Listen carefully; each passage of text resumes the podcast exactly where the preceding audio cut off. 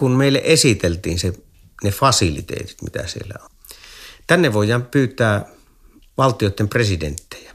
Tässä lähellä on Kittilän lentokenttä, jossa on ainoa Suomessa voi jumbojetille laskeutua suurin piirtein laskettiin, että täällä on majoituskapasiteettia ihan kymmeniä tuhansia.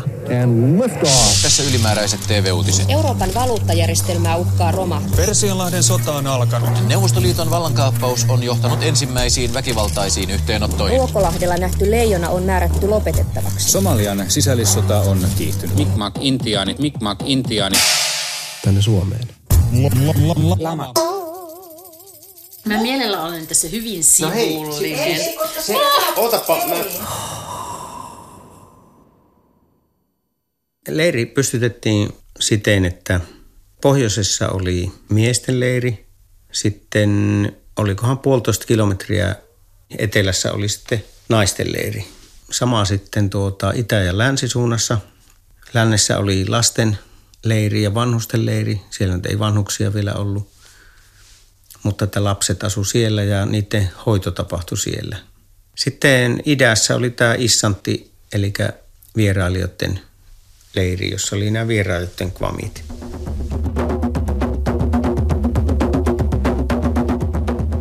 Kauppatieteiden maisteri ja suuren pankin markkinointisuunnittelija Tuuli Nevasalmi, yksi menestyjä menestyjien keskellä. Mitä oli tapahtumassa? Kun mä lähdin töistä, niin kun ihmiset kysyivät, että, että mitä sä nyt teet, niin mä kerroin, että mä olen jo jonkin aikaa katsellut junasta, että mä en pidä näistä maisemista. Ja koska mä en voi sitä junaa pysäyttää, niin mä heitin matkalaukut ulos ja lähdin kävelemään takaisinpäin. Nyt kun mä kävin vierailemassa sun luonas elämäntapa intiaanien leirillä, niin se markkinointisuunnittelija oli muuttanut muotoaan. Oli vähän toisen näköinen tyttö. Tämä puun kanto ja risujen karsiminen, tämä on sitten nyt sitä sun uutta työtä tässä uudessa elämässä. Niin, no niinkin voi sanoa. Oikeastaan me ei itse asiassa tehdä siellä sillä tavalla työtä. Me ajatellaan eri tavalla sitä. Me ei tehdä palkkatyötä eikä, eikä se ole sama asia sinänsä. Se on osa elämää. Keskellä oli sitten tämä offertuaripaikka ja tämmöinen kaksoiskvami, mikä tehtiin ja sitten sinne alettiin rakentaa kolmoiskvamia tai oliko se isompikin, missä oli niin kuin 14 metriä korkea yhteisö tämä kvami, että sinne olisi niitä juhlapaikkoja voinut sitten, voitu vähän huonommallakin ilmalla pitää sillä ison kvamin sisällä. Ja Issantti nyt oli Issantti, että siellä oli ketä aina silloin sattui olemaan. Vierailijaleirissä sitten elettiin, pyrittiin elämään tällä – samalla tavalla kuin leirissä eletään ja opitaan sitä leirissä elämistä. Mitään alkoholia, tupakkaa, huumeita ei missään nimessä saanut olla koko leirillä missään vaiheessa.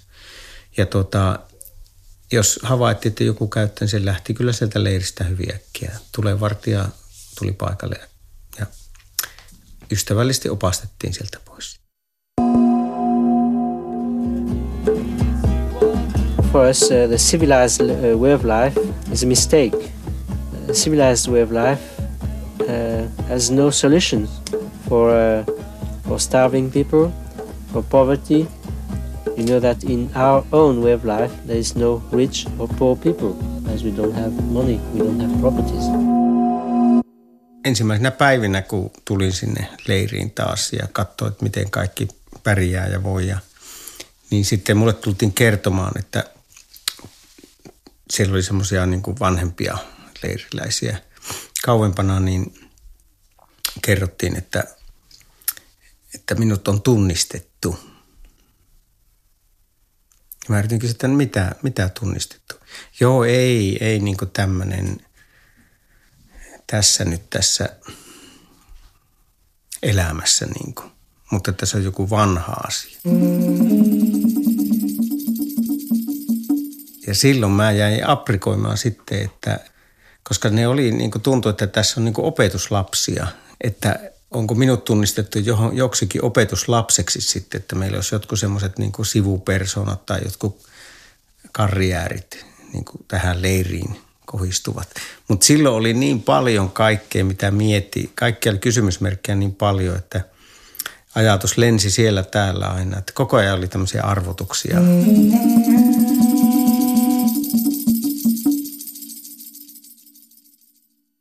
Minä olen Seija Okkonen. Olen äh, Susuki viulunsoiton opettajana toiminut pitkään ja, ja jopa herra Sinitsi Susukia olen päässyt käymään hänen luonaan. Ja se oli semmoista niin kuin ura-uurtavaa aikaa, tämmöinen uusi menetelmä jostakin kaukaa Japanista. Ja... Suomeen tullessa niin silloin oli semmoinen niin kuin uuden Suomen vihkimysjuhla.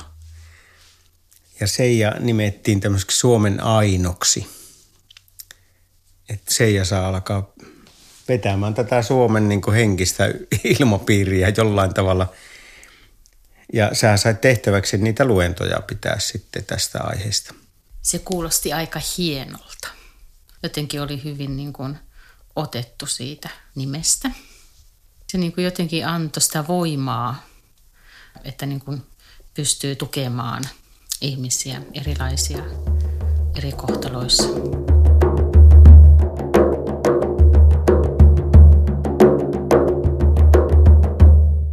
se oli hämmästyttävää, miten suomen kieli adoptoitiin hyvin äkkiä siihen leiriin. Sitä alettiin heti opettaa lapsille. Ja lasten koulutuksessa käytettiin tämmöisiä niin kuin kuvakortteja. Ja se oli hyviä graafikoita ja visuaalisteja, jotka piirsi kasvin ja kirjoitti siihen sitten suomen, englannin ja latinan ja ranskan kielen nimet. Oli leikin kautta tehtiin tästä tämä lapsien koulutus. Että We live according a very old tradition – that we have kept for uh, thousands of years. And um, this tradition is, has many names, as a, a primordial tradition, or the oral tradition, or the um, human tradition, mm. or the eternal tradition, because it is so old. Iriadamant people is a branch of those uh, Mi'kmaq Indians who doesn't live, who doesn't want it to live in the reserves. Kaikki tapahtui ranskaksi hoitaminen ja nämä oppi ranskaa sitten hyvin äkkiä. Me ei mennyt kuin muutama päivä, niin ne konttasi meillä sillä mökissä ja Vene ja kaikkia tuli ranskaa sieltä koko ajan. Me naurittiin, että äkkiä.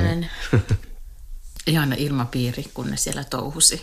Mutta kerranhan Maria sieltä lähti juokseen karkuun. Kyllä. Eli ne Suur... hoitajat juoksi siellä perässä vemettä ja tämä painelee menemään lujaa vauhtia lumihangessa. Ja sitten sai sen kiinni ja tämä alkaa parkumaan, niin sitten käsi panttiin suu eteen ja suljettiin ilmatiehyet ja annettiin vähän ilmaa ja parku jatkui, niin silloin suljetaan taas ilmatiehyet kuulemma ja sitten tuota, odotetaan, että se parku lakkaa sitten lopulta. Musta se oli niin kuin törkeyden törkeys meille kerrottiin siinä jo aikaisemmin siitä, että kun mä ihmettelin, että ne noin pieniä lapsia noin paljon, että miten ne osaa olla noin hiljaa.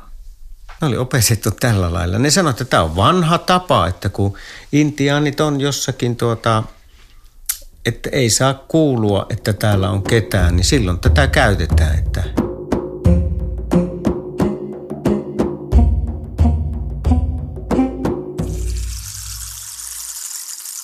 lumi tuli just siinä ensimmäisenä yönä kulkaa maaha, niin, niin että silloin ei voi mitään viljelyä aloittaa eikä tämmöistä.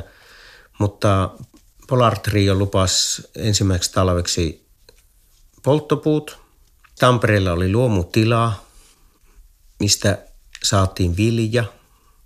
Mä muistan, kun Toyotalla ajettiin neljä hengen porukossa sinne ja aamuyöllä lähdettiin takaisin, niin Toyotassa ei jouset oli pohjassa eikä iskarit toiminut yhtään. Siinä oli kattoa asti sitä viljasäkkiä siinä Toyotassa.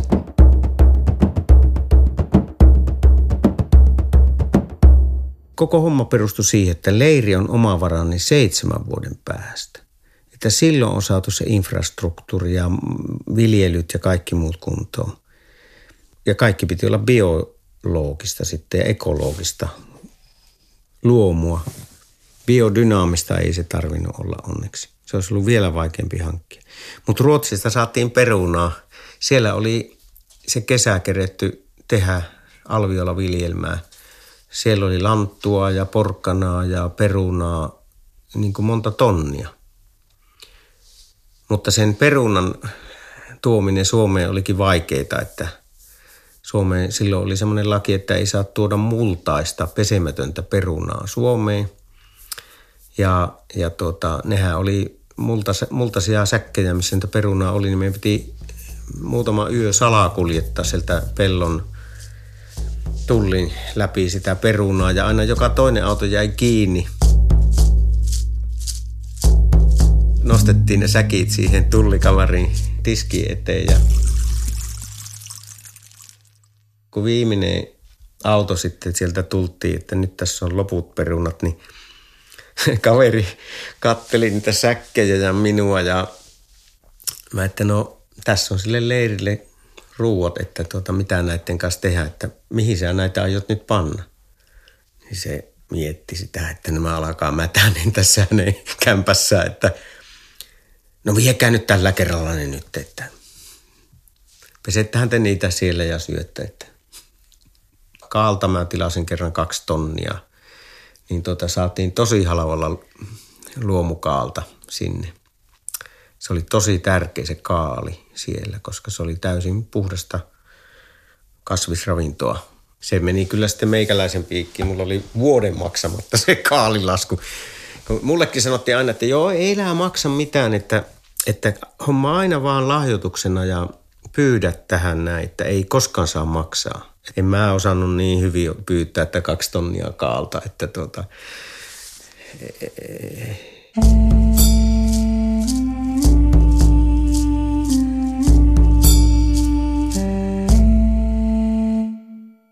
meillä oli semmoinen hirsi talo käytössä, missä meillä oli faksit ja tietokoneet ja, ja kaikki fasiliteetit siinä, mikä, mitä leirin niin tämä sanotaan sihteeristö käytti siellä ja mitä mä autoin aina suomen kielen käännöksiä ja kaikkia. Ja, ja tuota, siellä pittiin kokouksia ja siellä oli sauna täynnä varastoa ja dokumentteja ja Absalonilla oli oma, niin kuin meillä oli semmoinen talo – Tämä oli tyhjillä olevia tämmöisiä vuokramökkejä, mitä siinä oli Polar Triolla ja ne antoi meille käyttöön näitä. Mua ei ihmetyttänyt yhtään, että hän, hänellä on tuommoinen niin kuin fasiliteetit oleva talo, että tämmöinen kaveri, niin sillä on muutakin tekemistä kuin sitä leirielämää harjoitella. Ja se oli koko ajan kulkeissa ja menossa ja tulossa ja – ja tuota, nyt kun ajatellaan näitä leirin kerroksia, että mitä kaikkia kerroksia siihen kuuluu, niin se leirielämä oli se yksi kerros. Ja sitten oli näitä United Peoplesia ja oli kaikenlaisia erilaisia niin kuin projekteja ja suunnitelmia. Ja Apiolosta tehtiin semmoista kuvaa piirrettiin vaikka minkälaisena johtajana tai hahmona ja hyvin – kärsivänä ihmisenä muiden puolesta, jota hän siinä esittikin aika onnistuneesti varmaan leiriläisille, että yleensä kun leiriin hän meni talvellakin, niin ei hänellä ollut kenkiä jalassa. Että sukkasilla oli siellä koko ajan. Joku kysyy, että miksei sinulla ole kenkiä, niin hän sanoi, että hän on antanut ne kengät jollekin muulle, että se esiintyi aina niin kuin tämmöisissä hyvin huonoissa vaatteissa siellä leirissä.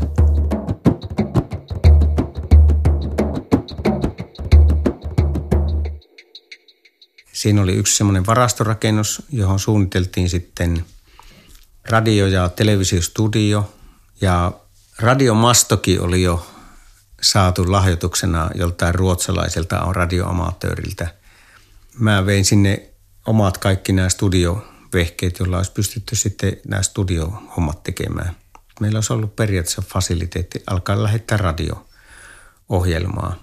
Mutta tämä kuuluu siihen just tähän kokonaisuuteen, että tämä tieto pitää saada eteenpäin ja pitää saada semmoinen vaihtoehto.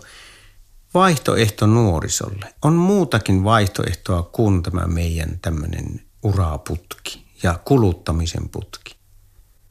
Ja niitä oli valitettavasti harva nuori, joka tuli leiriin.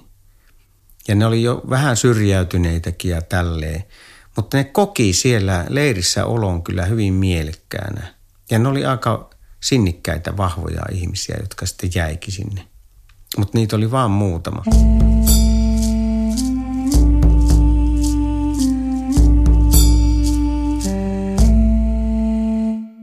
Tämä leiri halusi niin turvata elämää. Me ei tarvita käyttää mitään elävää eläintä, tappaa sitä, että me saataisiin ravintoa, kun me saadaan sitä ravintoa tästä elävästä ravinnosta. Ja tämmöinen animistinen niin kuin suhtautuminen siihen luontoon oli se, niin kuin se tämmöinen uskonnollinen asia. Että kunnioitetaan sitä elämää niin pitkälle, että sitä ei haluta tuhota. Varjellaan sitä kaikin mahdollisen olevan keino. Että meidän planeetta on yksi iso eliö, jossa kaikilla on merkitys.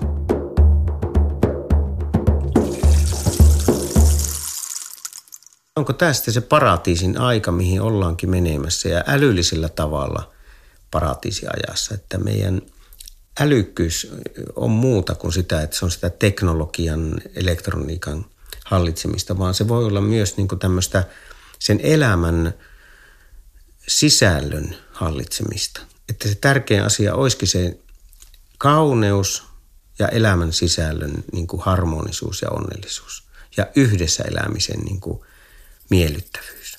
Mm-hmm.